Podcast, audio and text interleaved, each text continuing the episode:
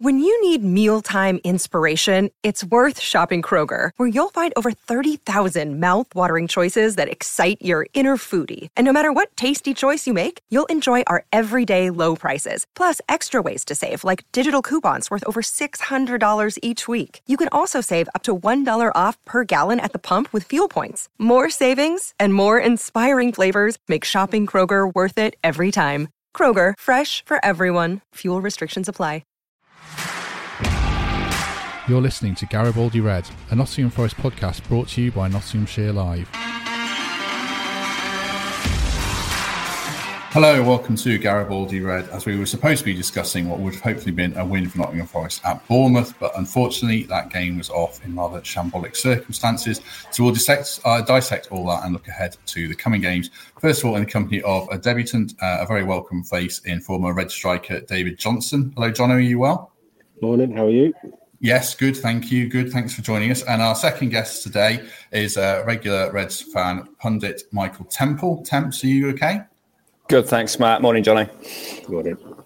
Right. Uh, Bournemouth away on Friday. Um, Johnny, you went down. I don't know how far you got, if you made it all the way or not, like some fans did. I mean, it descended, descended into a real farce in the end. What, what was your take on it all?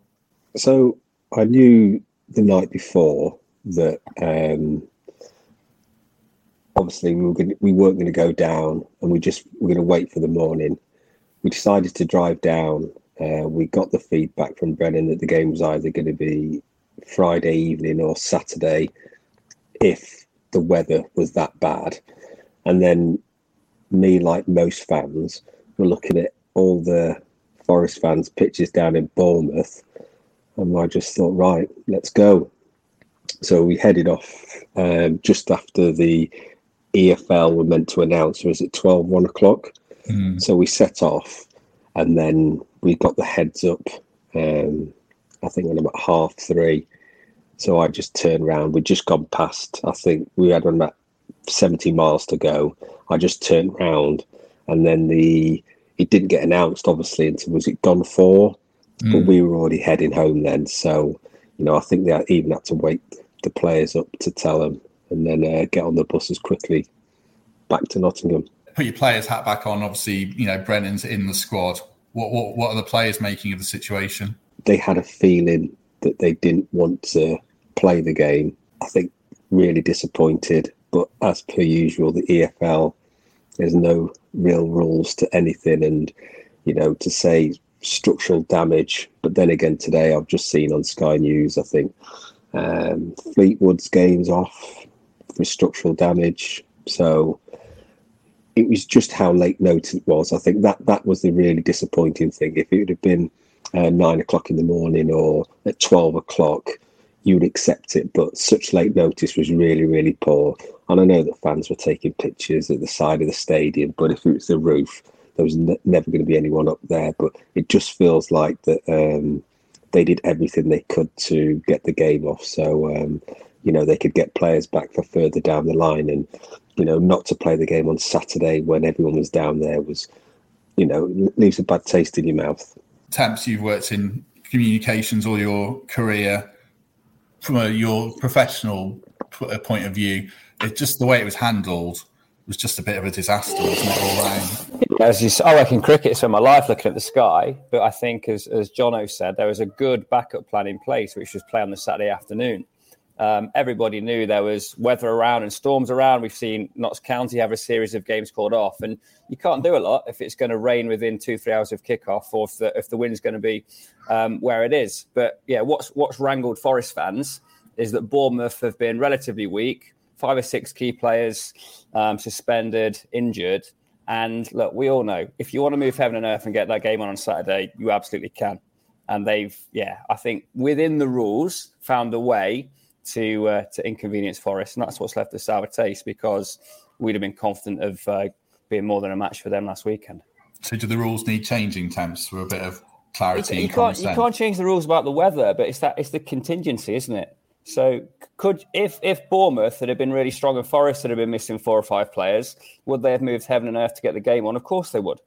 And if, if the if the gloves on the other on the other hand, And Forest, in that circumstance, within the rules, are there things you can do to engineer an advantage? Um, but look, that game's got to be played at some stage.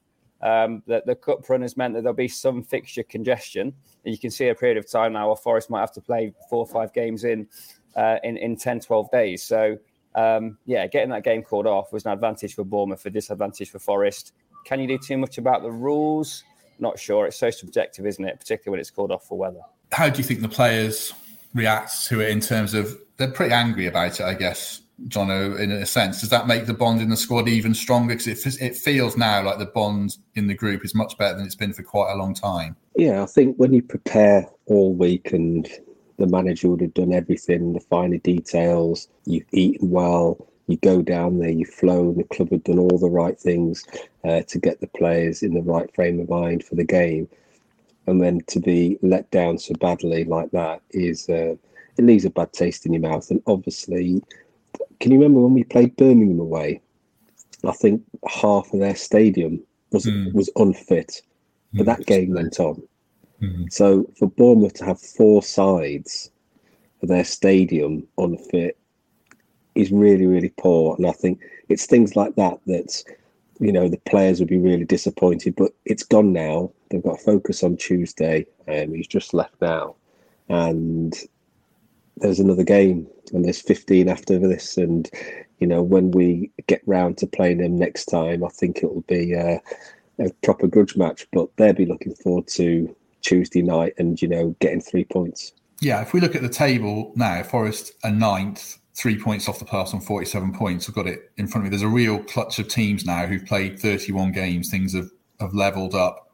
How are you rating the playoff chase now john? Over forest uh, in a good place, do you think, for the top six? I try not to look because um, from three o'clock, whenever kickoff is, to four forty-five, everything's changes. And I, you know, I was looking at the results at the weekend, and everyone's going, "Yeah, it's going for us," but we've got to play all these teams.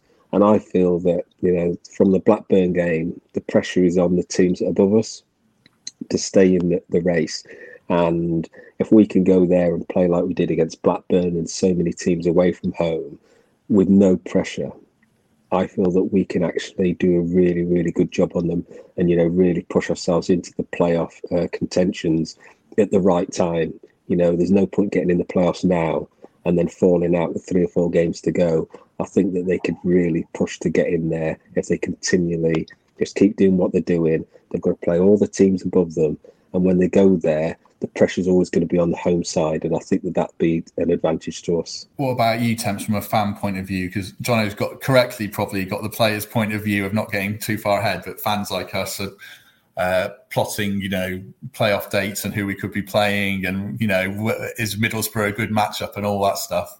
How are you feeling? I think it's an advantage to be in possession of one of those playoff spots and have everybody chasing you. But if you think it's condensed now, it's going to condense even more. And to Jono's point about time in the run, that's absolutely vital. You've only got to look at what's happened to, to West Brom, who's eleventh now, having you know not not won in the last five, to see how disastrous a, a, a, poor patch of form can be at this stage of the season. We're looking up to third, fourth, and fifth, where Blackburn, QPR, Huddersfield have all played more games than us now. And yeah, at some point this this extra game will, will hopefully give us that boost. But we've just got to maintain what we're doing. It's not it's not as if you know previous previous Forest teams in previous years and the previous managers would be thinking about what do we need to change, what how do we how do we um, you know, look at the shape or, or personnel or or the, the, what's being delivered in that in that pre-match team talk. I don't feel like that now. I feel like we just need to keep doing what we're doing, keep um, picking the players that we're picking and keep allowing um, Steve Cooper to, to, to say what he's saying behind the scenes because it's it's working. And if we can have a, a, nice little five, six game spell now, we can get well and truly entrenched in that top six. What do you like about Cooper, John? I mean, you know, you put your views out on social media. I get the impression you like him more than Chris Hughton. What what is it that draws you to, to Cooper? His modern way of thinking. Um, football now is an entertaining business. Um, these new coaches play on the front foot. Um, football's a lot quicker.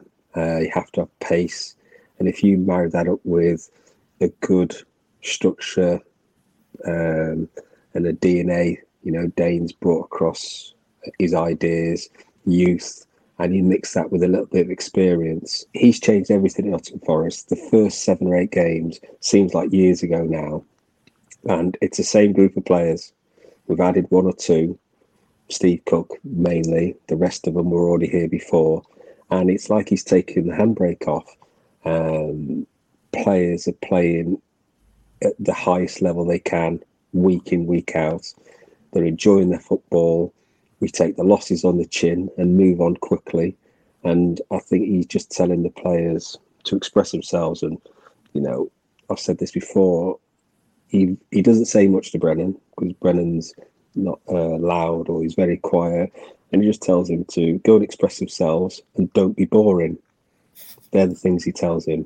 And and I think that type of man management with certain players just works wonders. And uh, and I think that the team, the bonding, how close they are, you know, these 90th minute equalizers or wins says everything about the team. Uh, anyone who listens to this podcast regularly knows that the 2002 2003 team was my favourite team, and Paul Hart's my favourite Forest manager that I've seen. So, um, do you see any similarities between Cooper and Hart, Jono, in terms of working with young players, a style of play, and a, a bond with the fans, or am I reaching a bit there? I think that the the core of the team, the youth, the local lads, is a big plus. And Joe being a leader, a captain, a vocal point in the dressing room, and I'm sure he gets across to everyone what it means to play for his local club and and when things are going well.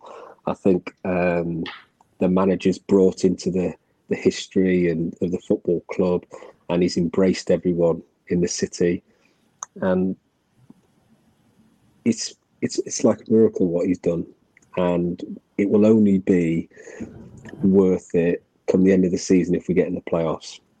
But the from everyone around the city to Stoke on Saturday, sold out, every game sold out. It does bring a lot of things back when I played under Paul.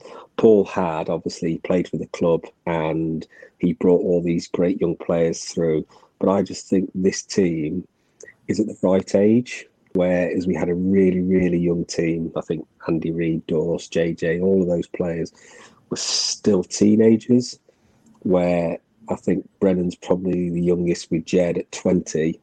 And I think that it's not about the youth or experience. It's about how many games you've played. And I think we've played a lot of games between the whole starting 11 that really, really helps. So if we do go into these situations, they just seem a lot more comfortable um, playing away from home. Under Paul Hart, we were absolutely horrendous away from home. we battered everyone at home. So I think that this team is more well rounded and a little bit more experienced. What's the key to the bond between Brennan and Jed? They've obviously worked together really well on the pitch. Is there a, a secret a success, a secret formula to it or not? I don't think so. I, I, I honestly believe that Jed plays to his strengths. Brennan plays around Jed to because Jed will take on the fullback with 30 seconds of receiving the ball in a game and try and run from one end to the other. And he's always on the front foot. Defensively, I think Jed's up there with the best in the division defensively, and that's the reason why he can get away with it. And Jed's got so much potential. He plays to his own strengths, and it helps the team. And I think it helps Brennan. Um, you know, they don't link up massively, really well. You, you know, I think they've had one assist to each other, but I wouldn't want to be a left-sided player in the championship playing against those two. Hmm. Hmm. I think they're on their day.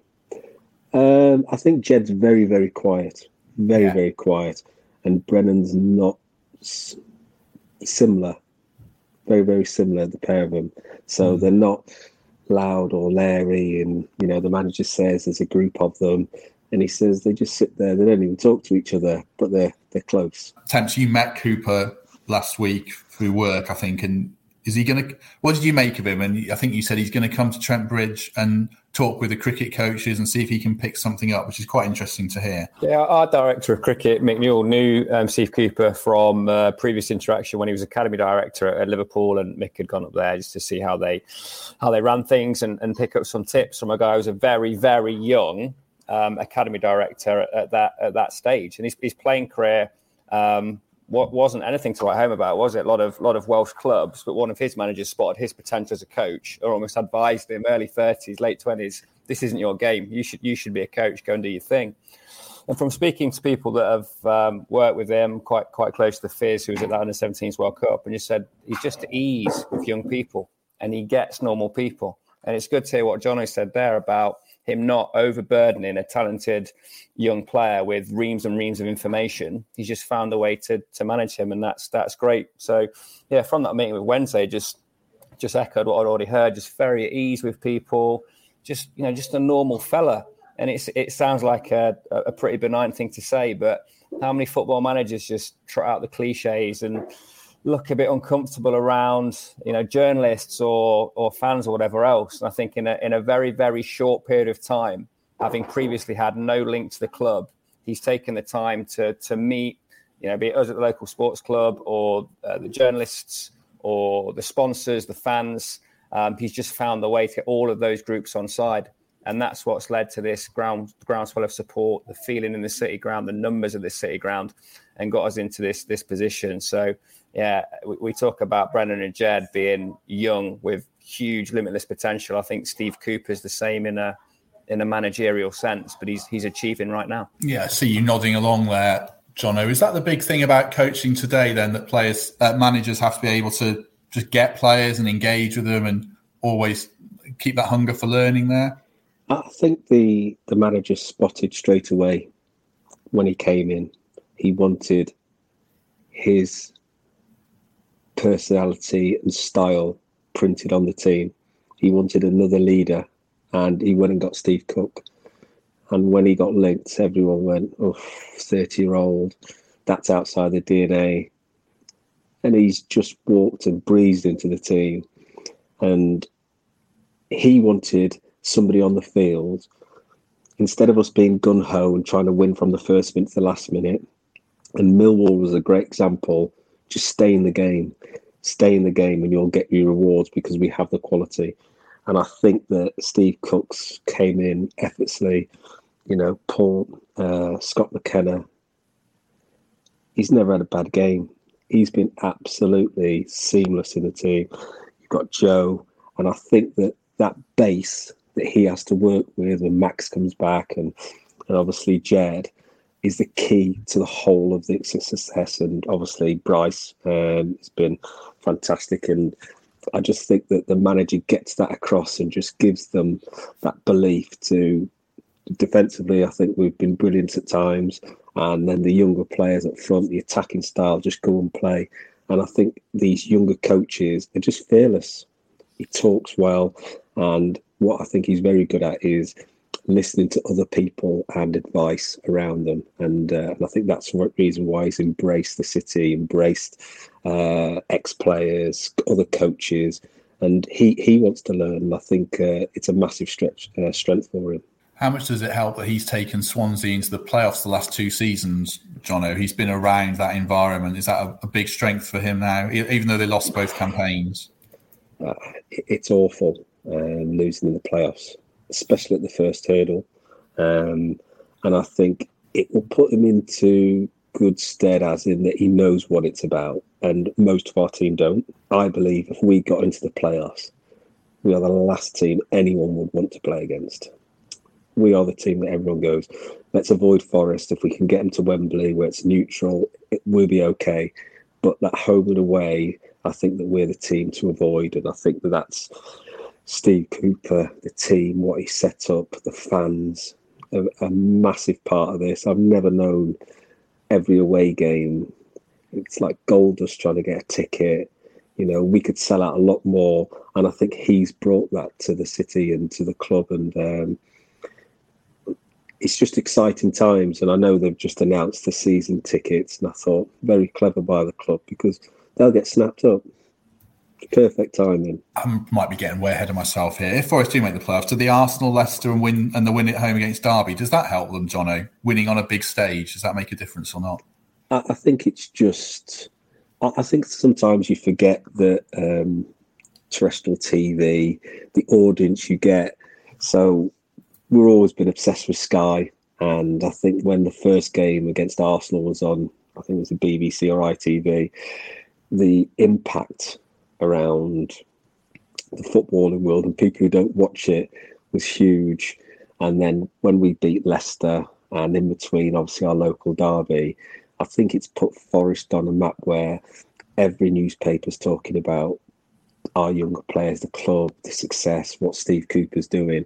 And I think it's put us on another platform. And I think that's got a lot to do with the FA Cup run. And it's been a great season, but there's 15 games to go. And I believe that we're in a really, really good place. If we look at Preston tomorrow, then, Temps, they're, they're always a tricky team, aren't they? They're very rarely down the bottom and not too often up the top either. But you never get an easy game there, do you? As we've said in the past few weeks, we shouldn't be looking at the Oppo. We should have this inward focus and just just have a look at what we're going to do rather than worry about what the what the Oppo are going to do. And I think that's that's a mindset, isn't it? Trying to win rather than trying to um, avoid defeat. And you mentioned that game there, but that, that little run, that Arsenal, Millwall, Derby, we, we, we weren't gung ho, and this, at least the spine of the team weren't weren't.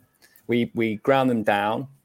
We were really really tight first half, and Arsenal was probably the best example of this. And then we nicked it on the break because we had gas when they were when they were blowing. And I, I just think that, that, that there is a plan. You can get you can get too caught up in the week in planning for who you're going to play against, what the Oppo are going to do, what shape they're going to play. Whereas when when you're you've got your tails up and you're enthused and you're you're winning matches consistently, you don't have to spend as much time on that. Just give these boys the freedom to play, get that blend right with the the, the three in, in centre mid, which is his only selection um, dilemma really, and then just empower them to go out and play. Is Ryan Yates a selection dilemma? Because I saw you tweeted, Jono, uh, uh, he should play every game. Is there? There's no dilemma there for you then? No, not for me. I think um, sometimes in teams there's unsung heroes. There's people who make the team tick without any recognition.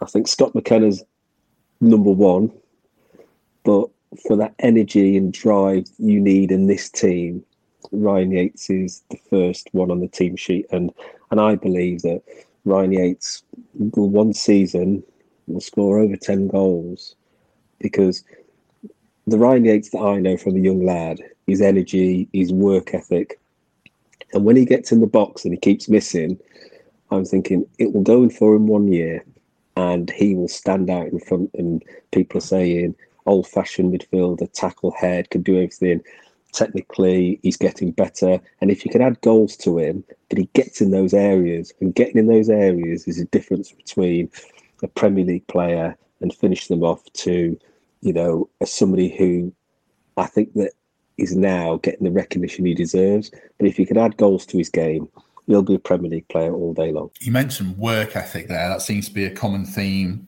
between ryan joe Brennan. I, I, don't know too much about Alex Mighten, but he sounds like a good kid. As a young player, Jono, can you can you would these players have made it without that work ethic? It's the DNA in the academy. Um, hard work. Uh, they were in consistently morning and afternoon. They trained hard. They overtrained, I'd say. They ran. Uh, they were very old school, as in you need a base pre-season was super tough and he put them into a place where they went to the first team. The first thing they went they don't really train very hard in the first team. And i think that is what gary brazil thought that i'll get you there but after that it's down to your talent and to get through the door. And luckily when brennan went up with i think his first year with sabri martin o'neill he was put in the group Ben Osborne, Joe Worrall, Yates, Matty Cash, all the runners, because that was the top group, but that was the norm. Brennan knew that if you couldn't be in the top group as academy, you were never going to uh, make it as a professional footballer, and then it's down to your talent. So Gary Brazil, all the staff do a great job to say, these are the levels you need to go to. Once you get through that door, it's down to you. And uh, and I think that's an academy trait, and as you can see it with all the players who've come through. How important then is uh, I guess you throw Jack Lester in there as well, maybe, and uh, Gareth Holmes, people like that. But how important are those guys, and particularly Gary Brazil, to the progress of Brennan? It wasn't those two. It was uh, Chris Cohen and Jimmy Gilligan. Mm. Um, Brennan, Gareth Holmes was fantastic. Then Brennan had uh, Chris Cohen and Jimmy Gilligan, and Jimmy was very old school. Um, and I got on with Jimmy. He was one of my coaches, and he built the team around Brennan because he saw the qualities he had. And Chris was another one who liked Brennan's qualities. But the first thing they did is make sure that he trained as hard as he could and the best he could every single day. And Jimmy rang me one day and he says, uh, "Oh, says I'm, I'm just ringing you because I'd like to give Brennan a bollocking." Um, and I said, "Oh, what for?" he says we were playing a game and he had his socks down like Jack Grealish. And he says, and I wasn't having it. I said, How did he play? He says, Oh, he was brilliant. He says, But if I let him have his socks down, then everyone else can have his socks down. So I gave him a rollick and I went, Fair enough. And there were the standards he had to set himself. And it's things like that where, from the outside, people might look, at oh, he's a bit cocky, he's trying to do this, but they were brilliant for really Brennan and uh, and let him express himself. And and then you just needed the, the manager, a first team manager that would give you the opportunity, and and it's taken two years. How good is it to hear that temps from a fan point of view about the DNA of the club's a bit of a cliche in a sense, but I think Forest are one of the clubs that do have a, a, a DNA, and it feels like it's coming back now, doesn't it? Oh yeah, it does. It does for me. I mean, there are, there are great squads that are badly led in every single division, from the Premier League to the Dog and Duck, and there are also some, um, you know, average squads that are really well led and and play play above themselves. And you're right, Matt. I think thinking back to that playoff run and the semis against Sheffield United back in 03, that was a team that from the outside appeared really well led and together and this one's the same. But yeah, little stories like that are great to hear, aren't they? Because it's not it's not enough just to be talented. You have to you have to work at it. You're not going to be a worse player by by being fitter.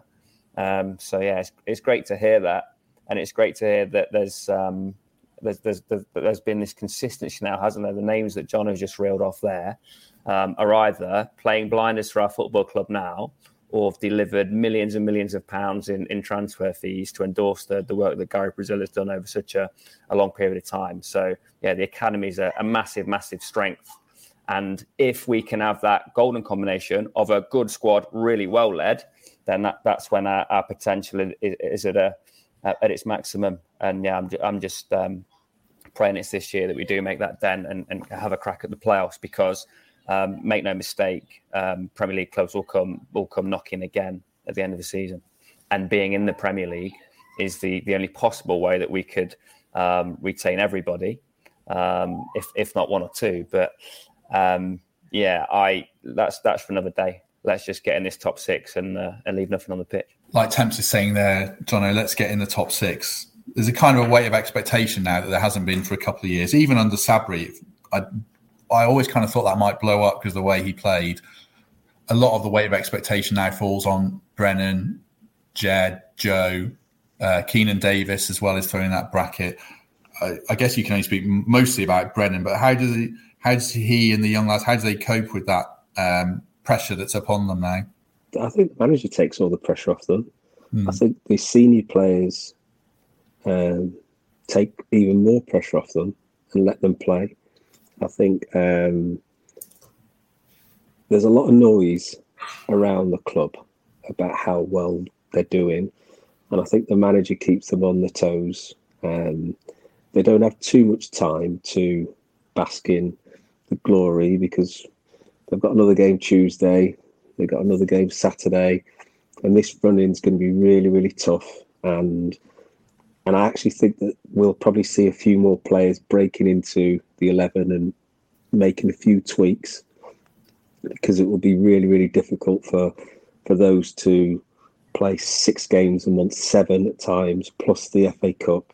Um, but I believe that the manager can move a few players around and to keep that starting level as strong as they can. Um, you know, Keane's a key massive key to this team because his presence, his physicality, his pace, his power.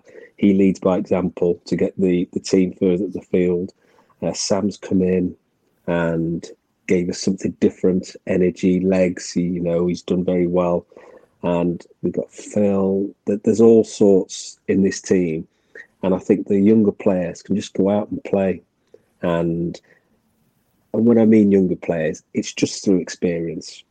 You know, Brennan's not played 50 games yet for the club, Jed, uh, but Max's experience, he's played a lot of football.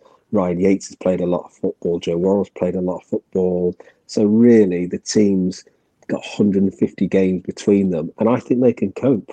Keinan Davis kind of feels. You'll tell me I'm wrong here. There's a bit of Marlon Harewood about him, is there, in terms of athleticism, and he can take players on, and he's he's quite a rounded striker, but maybe he's not as not as much of a finisher. Like compared to yourself and Marlon, I always thought you were the finisher. Uh, is there a comparison there, and how much would you have enjoyed playing alongside Keinan Davis? I think it's tough for Keinan because his record in front of goal has gone before him, mm. and the way that we play in the modern football, you don't need a Lewis Grabban consistently if you focus just on one player that's going to score you 20 plus goals, and Forest have for the last couple of years, I think when we got close, Joe Lolley chipped in with a few. And I think now we do have, you know, Brennan's in double figures, Philip Zinkel will get in double figures. I believe that Keane will get close. Um, and if you look at that and think, well, that's 40 odd goals between them, and then everyone else chips in, we're more effective as a team. And, and I think that Keane's that player who this is his first run uh, properly in a couple of years, and he's thriving on it. And I think that the intensity is probably a little bit too much for him at the minute playing Saturday, Tuesday, and he looked tired in the last game, but so did everyone else. I actually think he's a goal scorer. I just think that he's never had the run and uh, luck to stay fit. And I think that's another thing that Steve uh, Cooper, all his staff take unbelievable credit for is to be able to keep the players on the pitch every single week. Because you look at other clubs struggling with injuries, whatever he's doing, he's doing it well because we've barely had anyone out for a long time with injuries. What kind of career would you have had today uh, if you were playing stage on and you? I think you always played up front with a in a two, and not many teams yeah. do that now. What kind of career do you think you would have had? It's very difficult because the the, the three at the back that I prefer this club playing in. I think we have the players. We can go to a four at the back. Um, it's literally finding the right team. And like I said, I played with a two. If I if it was one up front, I'd have never made it. Never in a million years. Um, two up front, I think I could have probably worked with a three and done less running. but literally, I'd have found it tough because asking of the demands now is to defend from the front and to lead the line and you know overload in the final third. It'd have been very difficult because I've just became effective inside the box and now you don't see balls coming into the box crosses coming into the box. You know it's a thing that I look at Brennan's stats Jed stats and you know wingers and they cut inside and they look for cutbacks and they look for different avenues of just lumping it in because we don't have uh, Peter Crouch or a big effective well we do now with Kian but we play to our strengths. And I think playing in this team now when there's not a lot of balls coming into the box from wide areas it'd have been difficult. And credit to the players. Mm yeah, every goal now seems to be a low cutback from the byline. Man City, Leicester, everyone seems to do that. Um, right, everyone who's watching this is going to be screaming at me saying, ask him about Brennan's future, ask him about his new contract. Is there anything you can say about that, John, or is it just a case of enjoy this season, see where it takes us? No. Um, the, the conversation started last year when he was at Lincoln and Yanis, who's in charge, had rang me and asked if we'd like to sit down and talk about a new contract. Yes, no problem. But my worries are was the manager. He went, no problem. I completely understand that. I said, so let's get the wheels in motion and then hopefully we'll wait until September until the window's finished So the manager's allowed to bring his own players in. If Brennan's part of his plans, we'll consider signing. If Brennan's not part of his plans, there's no point. So we got to the end of September. I spoke to Dane. The contract offer wasn't very good. Then our next uh, contract talks were in December when they had a bid of 10 million plus. And I said that it wasn't the right time to be talking. Um, you know, Brennan's just focused on the first team. Um, we knew what was going to happen in the window, and Brennan was always going to stay. That was the fact of the matter. I spoke to the owner last week, had a very good chat with him down in London. He was fantastic. Um, he came across really well, told me how he sees the club and future. And we said, okay, um, great, we'll carry on talks. There's 15 games to go. Um, let's sit down um, and try and get something sorted between now and the end of the season. But it's so busy. We'll probably give you by email or something. But literally, that's where we're at. You know, everyone thinks it's like the deadline day that you go in, you have an hour to agree the contract. It's not. You know, the club take the time. We're in no rush. Everything's going really well. And I think fans just expect every Monday that why hasn't he signed? And, you know, we've sat down twice in a year. So that really tells you the club have been brilliant and we'll get there in the end. So might he be here next season if Forest start in the Premier League? Or is that too much? Is that something you can't consider at oh, the ah. moment? You, you can't. If the club came to us and said, we're going to take this offer and it's not the right club for Brennan, he'd stay. The issue is, is that at this minute we haven't agreed a contract and we're not close. We're just we're just talking. Until that time happens, he'll be here until the club says so. He's really happy playing under this manager. The manager's been absolutely fantastic, and so are the players, by the way. Um, and hopefully, we'll see what happens in the summer. Brennan has ambitions of playing in the Premier League, but what Brennan's really good at, he wants to go there when he's ready. He doesn't want to go and be a squad player or somebody for the future for their team. He wants to go and hopefully make an impact. That might be this year or the year after. But until the season's finished, who knows? Because if we go to the Premier League, this is the place he wants to play in front of his home fans, his own city, and uh, he's enjoying it every week at the minute. An unscrupulous player with an unscrupulous agent goes to Brentford um, you know, triples, quadruples his, his cash or whatever because it's it's sat there in front of him. And for a, a young man to um, not take that opportunity and to have such a mature outlook as to where he's at and where he's going um, is is great to see. Look, Brennan Johnson will play Premier League football. We, we can all see that. We'd love for it to be with with Forest, but there's a right way to go. And I think Matty Cash probably left in the right way in that he waited for a good offer from an aspirational team that had a role for him in, in their side there and then. We've seen others leave Forest um, for for money, the wrong move at the wrong time. Ollie Burke's probably a good example, and he's ended up back where he started in a slightly different coloured shirt. And I, I just feel that with you know advice from somewhere that's been there and done it, who happens to be his old man and his agent as well, he, he couldn't be better placed with the advice that he's he's going to, to receive. But yeah, of course the offer's got to be right for him because there's there's ten clubs that would love to have him in their squad if the if the price is right. The but... club than than him. I think the I think you can't control the uncontrollables. One day, I think you you hit the nail on the head. When we sold Oliver Burke, everyone said we should have kept him for a year or so because I think he only played 13 games. It was out of his control.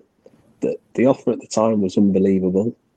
And his development hasn't gone to the path that he wanted to.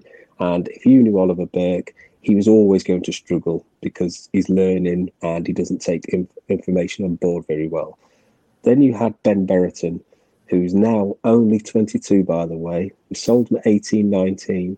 He's now given that number nine, the vocal point in that Blackburn team. He looks a 20, 30 million pound player. And we sold him because of the same reason we needed money at the time. Arvin Appiah, we had to sell at the time. And Forest hasn't changed. We would like to keep all these players and to hopefully take them into the Premier League and build a team round and etc. etc. But there's always been circumstances why we've had to sell them. And Matty Cash was excellent. Uh, never thought he'd be a right back, but he's done brilliant. And then he's leapt on again. And, you know, we got great money for him. Sometimes it's out of the control. And come the end of the year, it's Premier League or nothing. And I feel that that is going to be the reason why, if my son gets sold or not. You wouldn't deny him that opportunity to, to realise um, his ambition. And, uh, and you, you've said before, John, but there was no risk of him being sold in, in, in January. There would have been under previous regimes if the football wasn't going well and he wasn't and he wasn't valued. Um, but yeah, I've, I've loved watching him this season. And I think everything you described there um, about his what it's taken to get to this point probably emphasises why Forest fans have taken to him so much. Positive attacking player, been through the system, clearly loves the club, and has turned down a Premier League opportunity to try and pursue on the Forest. And I think um, I really hope he's the difference maker between now and the now and the end of the season do we need to be patient with the young players still, Johnny? I mean, there's going to be a period in every player's season where things don't happen. It hasn't it hasn't come for Brennan yet, I don't think, but it, it might. Do we still need to have patience? There's no patience in football. Um, so managers get sacked after six games, um, two months, three months.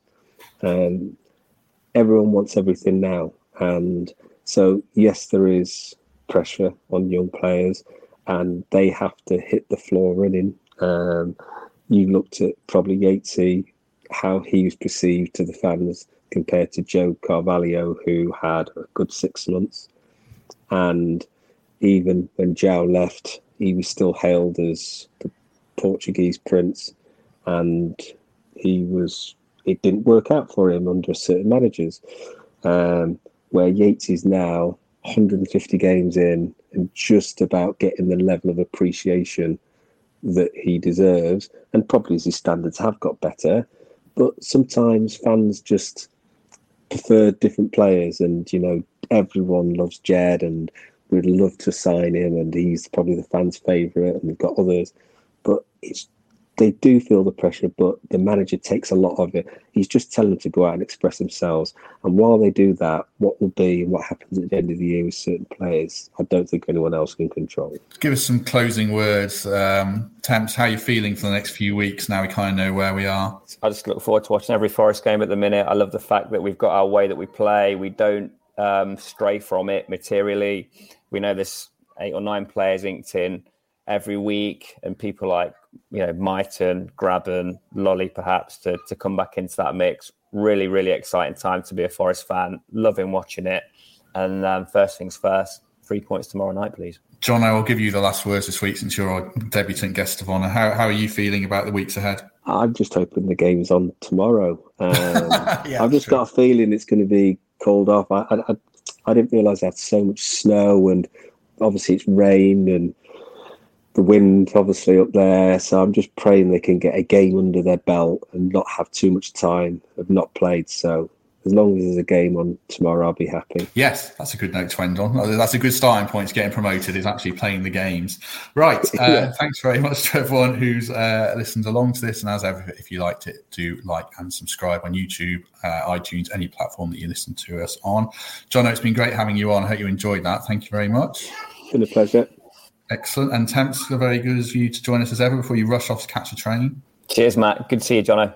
And a belated happy birthday to Temps. And we'll uh, leave it there. Happy birthday. Thanks very much, everyone. And we shall see you soon. Thank you for listening to Garibaldi Red, a Nottingham Forest podcast. If you enjoyed today's episode, then please let us know. We love hearing your feedback. We'll be back soon with another episode. Thanks for listening.